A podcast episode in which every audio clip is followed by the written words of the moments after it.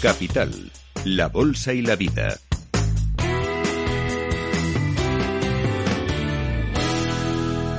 Y ahora vamos a adelantar cómo está el mercado residencial en España, el mercado de la vivienda. Sociedad de Tasación ha aprovechado el comienzo del año para compartir un análisis de cómo está este mercado en base a la evolución de una serie de variables macroeconómicas, también propias del sector inmobiliario, información, datos que provienen de organismos públicos, las propias fuentes de Sociedad de Tasación y algunas también externas. Nos acompaña en directo en Capital Radio Consuelo Villanueva, es directora de instituciones y grandes cuentas de Sociedad de Tasación.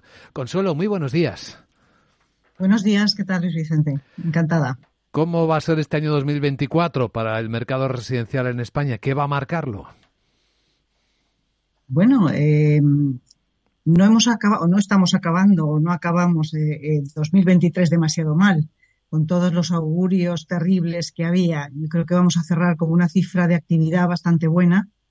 Y 2024, mm, en mi opinión, yo creo que no va a ser muy diferente. Sí es cierto que estamos muy pendientes de temas como la evolución de la inflación y la evolución de tipos que marque el Banco Central Europeo, que afectará a, eh, las hipotecas y, por lo tanto, mm, esperamos que eso eh, sea para bien y active de nuevo eh, el número de compraventas y la actividad inmobiliaria, al menos mm, eh, la segunda parte del año, ¿no? Eso es lo que esperamos, por lo menos. Sí.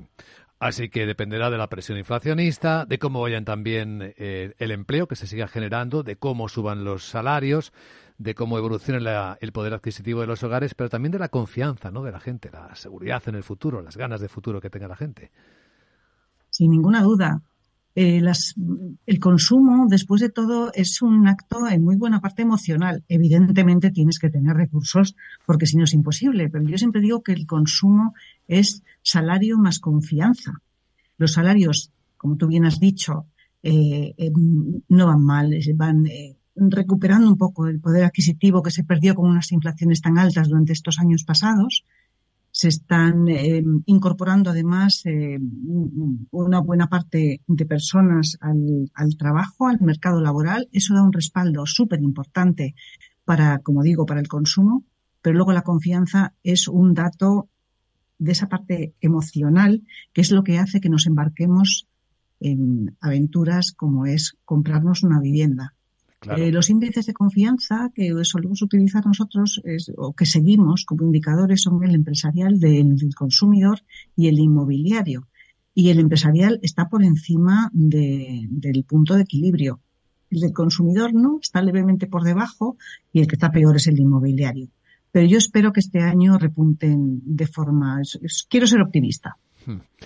Los datos y los medios de comunicación los vamos contando continuamente. Mm, a veces producen impacto en la propia confianza, ¿no? Si continuamente estamos contando la compraventa de viviendas cae respecto al año anterior. Claro, tenemos que tener en cuenta que ha habido un impacto importante de la subida de los tipos de interés. Las hipotecas más caras, pues es normal que ralenticen muchas operaciones.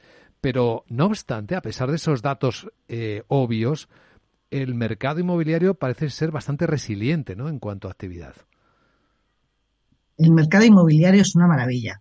ya llevamos muchos años que cuando no pasa una cosa pasan dos. Entonces yo creo que está muy bien preparado, mm, ha evolucionado mucho en los últimos años y está muy bien preparado para cualquier mm, evento de cualquier tipo. Hemos pasado una pandemia, nos hemos encerrado en casa, eh, hemos estado con problemas mm, mm, por, destrucción absoluto del sector mm, eh, de, de, la construcción y por lo tanto sin mano de obra. O sea, se han pasado muchísimas cosas y el sector inmobiliario ahí está, año tras año, eh, en la brecha. yo creo que este año va a ser un año bastante bueno y, y de, de alguna manera de consolidación de una actividad que pasará por, por, un buen momento. Hmm. Sin embargo, eh, por profundizar en el análisis, hay que ver por regiones ¿no? y por zonas. ¿no? Es distinto el dinamismo que se muestra, por ejemplo, por comunidades autónomas o en capitales de provincia. Sí, vamos a ver. Eh, no cabe duda de que las grandes ciudades son polos de atracción de talento, polos de atracción económico, polos de atracción de, de futuro, de, trabajo, de estudios, de todo. Y la población se va eh, trasladando a las ciudades. Y la costa no deja de ser ese polo de atracción para algo tan importante para España como es el turismo. La compraventa por parte de extranjeros, las compras de, vivienda por parte de extranjeros siguen en unos porcentajes muy altos y aunque sí es cierto que se ha cambiado eh, la procedencia de estos compradores extranjeros, países tradicionales como Alemania o Francia están pasando por momentos económicos más complicados, pero sí están siendo sustituidos por otras, eh, por otros países y por lo tanto no eh, deja de, de, no cesa esa actividad en la costa que es tan importante. Por lo tanto, efectivamente en el inmobiliario sabes que va por barrios, lo sabéis de sobra, y tanto las grandes ciudades, que si bien las muy grandes han eh, mostrado signos de caídas de actividad, Madrid y Barcelona, por encima del 10%, unas caídas muy importantes, también porque los precios de vivienda están muy altos. En cambio, la costa, la comunidad valenciana, Valencia, Alicante, mm, tienen una actividad eh, eh, al revés. Cercana, si no en algunos puntos pasa del 10% este año pasado, o sea, de incremento. Por lo tanto, efectivamente, aunque la actividad ha caído de forma general en toda España, va por barrios, como digo, y no en todas las comunidades autónomas y no en todas las, provincias o capitales de provincias se ha seguido la misma pauta, ni muchísimo menos. Sí, hablamos de actividad, pero hablemos también de precios, Consuelo. ¿Qué dice vuestro informe de sociedad de tasación sobre la evolución esperada de los precios de la, de la vivienda residencial? pues eh, evolucionan de forma diferente la vivienda nueva y la vivienda usada, por supuesto, pero los precios en general siguen la tónica alcista. Es cierto que los incrementos de precios que se venían produciendo, que em, estábamos en el entorno del 5, del 6%, llegamos a estar en su momento, van cada vez mm, siendo más leves pero eh, la tónica general es que el precio de la vivienda no cae, sino que sigue, continúa al alza, como digo, de forma muy diferente. Eh, el año pasado cerramos, por lo menos en los datos que, manejamos, cerramos con unos incrementos de precio de vivienda a nivel general del 3,5%. Se espera que en este primer semestre se cierre con aproximadamente un 3% de incremento. Como digo, ese incremento va cayendo, pero sigue siendo un incremento. Y por parte de la vivienda nueva, cerramos 2023 eh, con un 5,1%, unos incrementos superiores, como veis, a la, a la media. Y eh, esperamos que este primer semestre del año 2024 acabemos en el entorno de un 4,1%, por lo tanto también con incrementos de precio. Hmm. Los precios medios este año, ya sabemos que los medios en estadísticas siempre ocultan realidades, ¿no? En los extremos, pero ¿los precios medios eh, alcanzarán los 3.000 euros metro cuadrado? Prácticamente. Esa es, por lo menos, la, la, la expectativa que maneja Sociedad de Tasación. Sí es cierto que hay una polarización de precios en distintas ciudades. Por ejemplo, Barcelona es la de capital eh, que tiene un precio más alto, por encima de los 5.000 euros. Eh, y Madrid y San Sebastián están por encima de los 4.000, pero sí es cierto que después de 3.000 para abajo es donde se juega todo el partido. hay una eh, polarización como por encima de los 4.000 y de los 3.000 para abajo. Es donde, se, donde están prácticamente la mayor parte de las capitales de provincia españolas. Esa polarización, mm, insisto, va por barrios. No toda Barcelona está por encima de los 5.000 euros, no todo Madrid está por encima de los 4.000 euros, son precios medios, pero sí se ve que estas grandes capitales continúan acaparando eh, un gran número de compraventas, aunque hayan caído, como digo, en su actividad, el mayor número de compraventas y los precios unitarios más altos. Hay una variable en la evolución del mercado inmobiliario residencial que deberíamos intentar estudiar, y ya sabemos que es muy difícil porque es muy resbaladiza, y es la continua intervención pública, la intervención administrativa.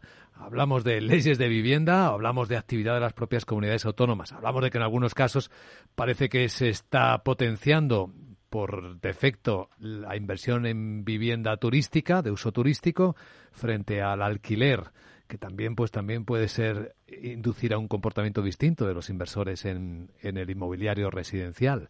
No sé si se puede hacer un poco de previsión mm. sobre lo que esperamos que ocurra en el mercado por esa influencia política o administrativa en, el mercado. Es difícil. Yo digo que el mercado siempre se adapta. Lo que necesita son unas reglas del juego. Unas, las que sean, pero unas. Y con esas se entra a jugar. Y ya, ya juego yo, pero dame unas reglas. Lo que no quiero es que me estés cambiando las reglas del juego continuamente. Eso no hay inversión que lo aguante. ¿Vale? Claro. Sean mejores o peores las reglas, dame unas. Y la siguiente es que las normas normalmente se hacen siempre después de que se detecta algo, intentan solucionarlo y cuando se ponen en marcha, ese algo ya no es igual, ya ha cambiado. Perdón. Por definición, las normas se ponen siempre de forma mm, mm, mm, detrás de lo que está pasando y siempre llegan tarde. Y por supuesto, como decimos que el inmobiliario va por barrios, no siempre son de igual aplicación en todas partes. Sí es cierto que hay muchas cosas que hay que mm, adaptar.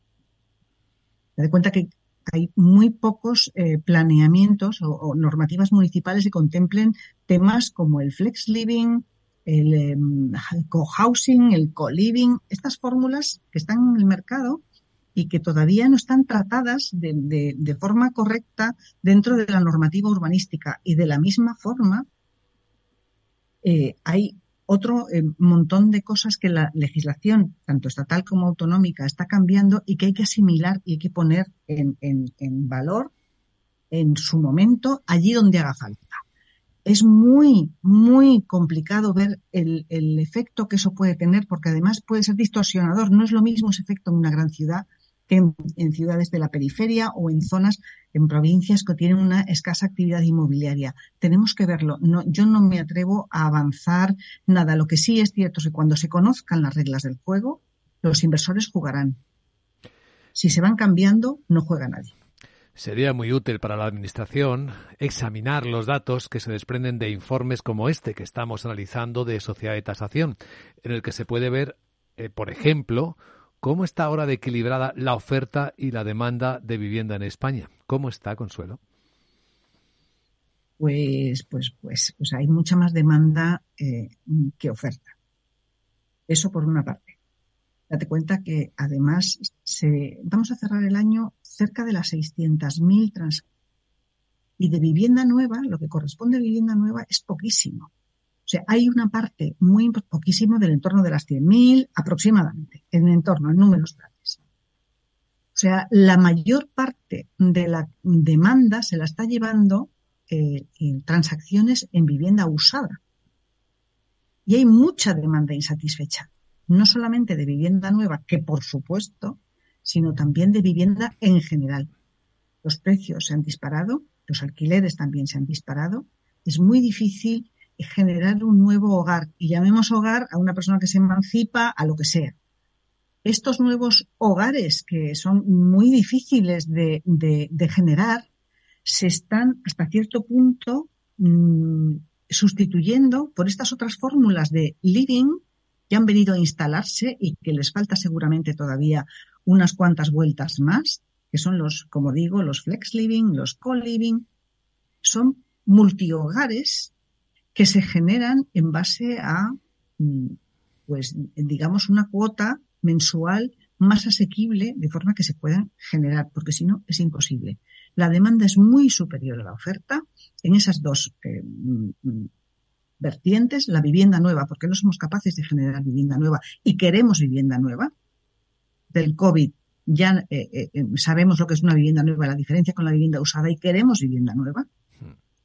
Y la vivienda usada, que es muchas veces el sustituto, no siempre, porque tiene otras características, pero muchas veces es el sustituto porque al no haber vivienda nueva tenemos que irnos a vivienda usada y de hecho la mayor parte de, la, de las compraventas se producen ahí. Extraordinario informe y extraordinarias reflexiones que agradecemos a Consuelo Villanueva, directora de instituciones y grandes cuentas de Sociedad de Tasación. Gracias por acompañarnos, Consuelo, y buen día. Muchas gracias a vosotros, igualmente. Capital Radio, la genuina radio económica. Siente la economía.